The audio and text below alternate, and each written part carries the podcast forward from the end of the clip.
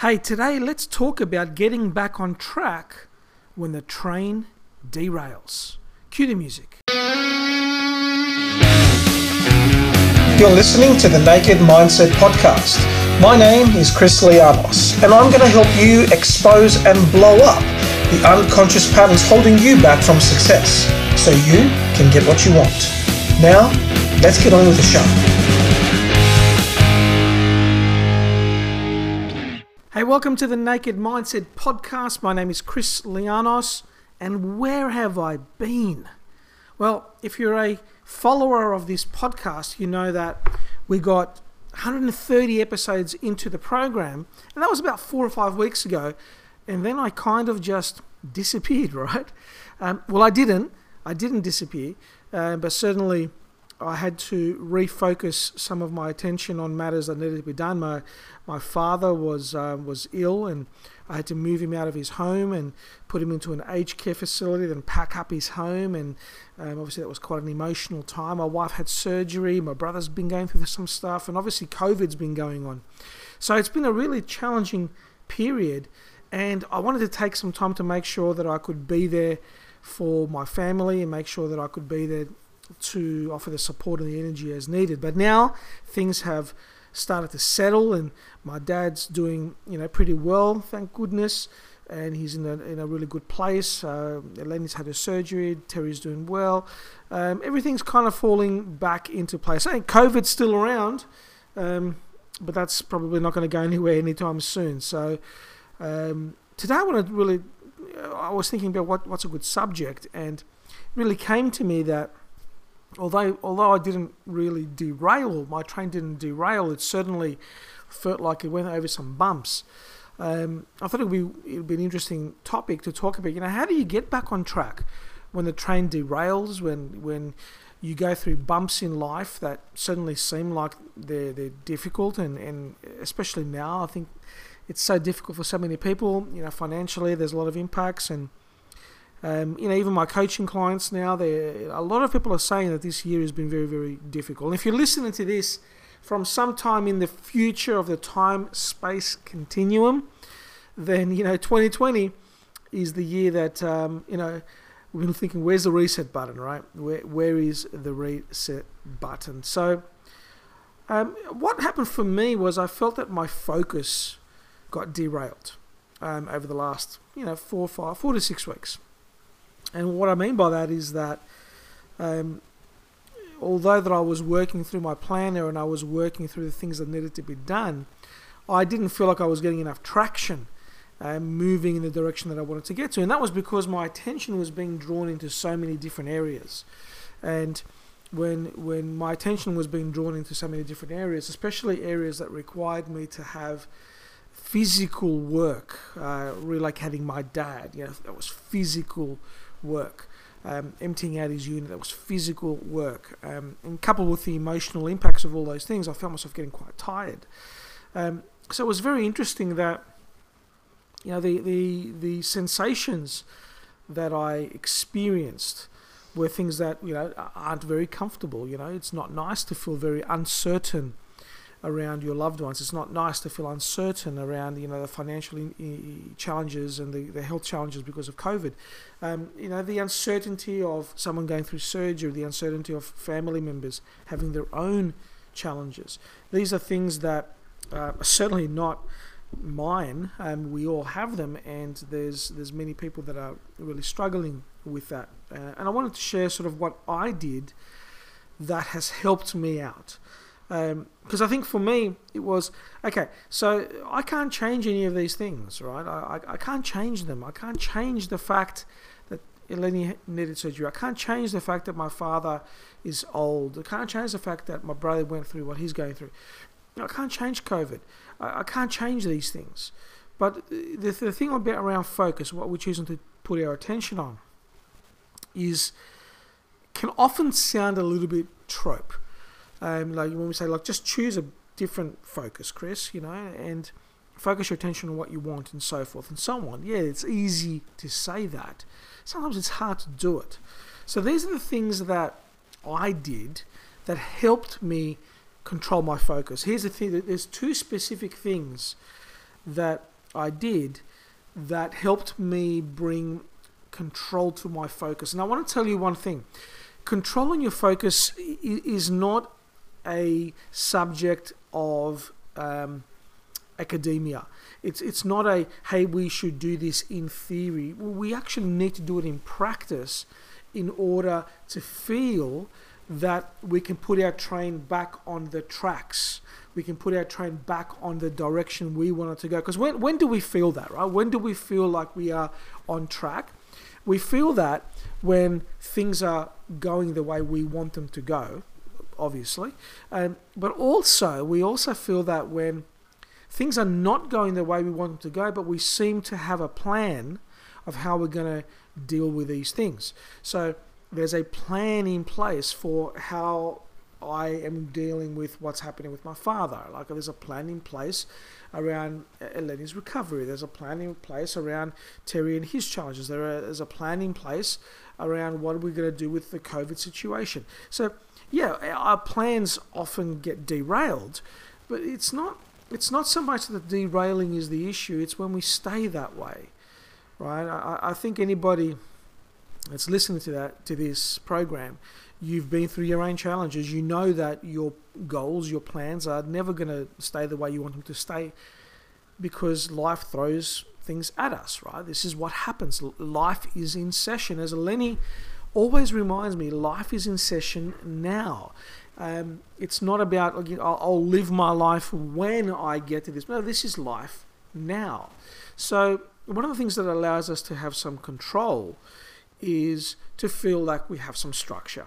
And I can I can hear my I want to be in the flow friends now saying, well, structure is is you know you feel like you're blocking the flow and blocking the energy coming in, and that's not what I'm talking about. I'm talking about bringing structure to your life. I'm talking about bringing structure to what you do, bringing structure to your time. So here are the th- two things that I did that really helped me out, and and I talked about this um, in my I have, a, I have an inner circle private mentor group that we meet once a month, um, and we go through some advanced training. And one of the things I spoke to them about over the last in the last session was around creating a vacuum, creating space in your life for where you want to have good come to you.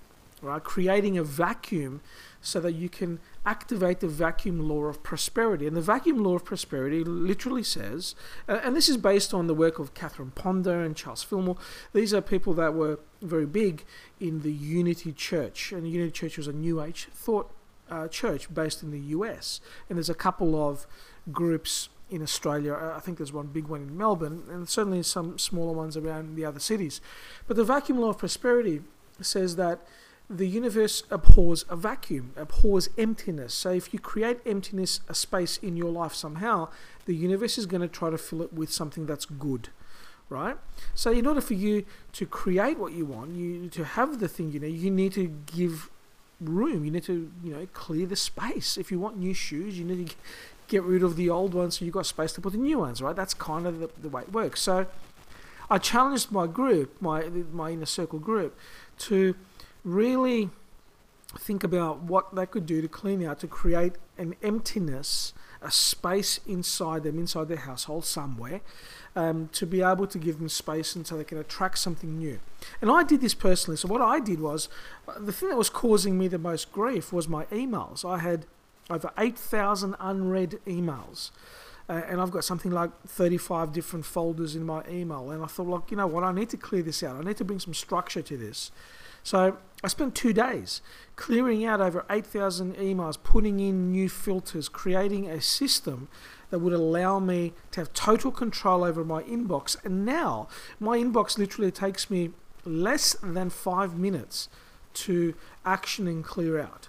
Um, specifically to put things to where I need to have them so that I know what I'm doing. So I cleaned out over 8,000 emails. Um, I cleaned out my father's house and I threw away a lot of stuff that you know I, I, I'm not a hoarder by any stretch of the imagination, but I, I have emotional attachment to some stuff, and I realised that a lot of this stuff isn't really going to make any difference. And I remember as we were clearing out a lot of his material, a lot of his stuff there, one of our friends was over helping us out, and she said to me, "You know, your mum's not in this vase. And you know, my mum passed away a few years back, and I looked at the vase and I was because it was one of her favourite things. So we got rid of a lot of things. I created emotional space, and then I cleaned out our office. You know, Lenny and I share an office, and we needed to reorganize things and get rid of things in the drawers. We hadn't gone through these drawers for years, and there were pens in there. And uh, as we were clearing them out, um, yeah, we had look. There must have been like hundreds of pens, and we're testing to see if they work. And I paused for a minute. I said, "Oh, I said it's irrelevant if they work. Like, do we actually want them?" So I did this massive clean out, and the the next thing I did was I actually rewarded myself. So he's cleaned out all this space, right? Cleaned, created an energy vacuum, created a space in my life for new things to come in, and then I bought myself a brand new monitor for my computer. Now, really small things, I know, but it's incredible how these small things bring more structure because the bigger monitor allowed me to work more effectively, more efficiently, so I felt more productive. So massive clean out, um, feeling more productive, right? Making sure that things that aren't necessary are thrown out. That was that's the very first thing that I did. And the second thing I did was I recommitted to controlling my time by filling up my day. So when I looked at my calendar and I realized that, you know, okay, so I've been getting up sometime between, you know, 8 and 9 over the last couple of weeks because I've been fairly tired. Um, usually I get up earlier than I get much earlier. I'm up at about 7, maybe even 6.30 go out for my walk and do my do my exercise. But over the last four weeks, that's fallen away. And I realized as I looked at my planning that I had too many spaces in my calendar because I had gotten so used to being okay, I need to go to my dad's here, and then I don't know how long that's going to take. Then I need to go over here and, and, and visit this person. I don't, don't know how long that's going to be, and I've got a client in the afternoon. Okay, I know how that's going to be, so that's locked in. But all these other areas that were very fluid um, made it difficult to plan out my day. But then again, once I recommitted to controlling my time, I decided that I would double down on booking my time out, on booking down the space. I wanted to remove as much white space out of my calendar. So, you know, scheduling in exercise, scheduling in personal development reading, scheduling in having a shower or breakfast or spending time with my wife. Um, although it sounds like it's, it's you know, it's not as fun because you're kind of booking in your day. I realized that the less time I spent in actually booking out my day, the more ineffective and inefficient I became. So, the two things I did to get myself back on track, to get myself feeling that, yeah, I went through some bumps and the train, you know, tilted a little bit because there were a lot of things happening that were outside of my control. A lot of things happening that that I wanted to resist. But I realized the two things that I could do was one, create space somewhere in my life, create space for the good to come.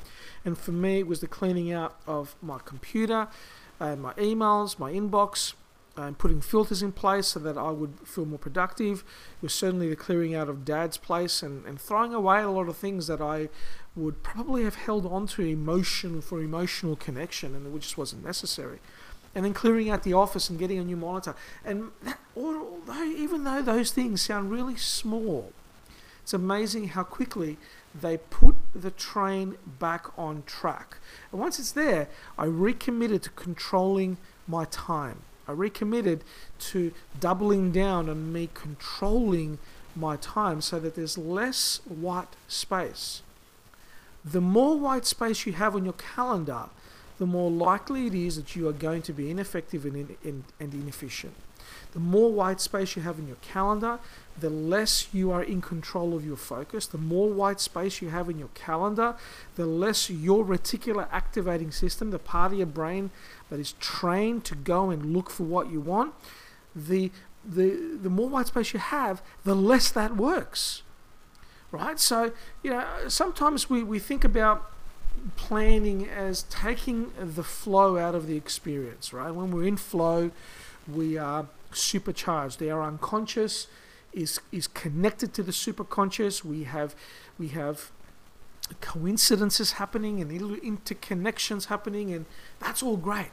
But what's fascinating is that all those things are happening by the reticular activating system communicating with your unconscious mind. And your unconscious mind communicating with the superconscious, and these, these coincidences and interconnections happening by happenstance. But the more white space you have in your calendar, the less you're activating your reticular activating system. So you planning out your day, you actually taking control of your day will allow you to create what you want and to bring it to your manifestation in an even easier way. You could book in meditation. Here's an example.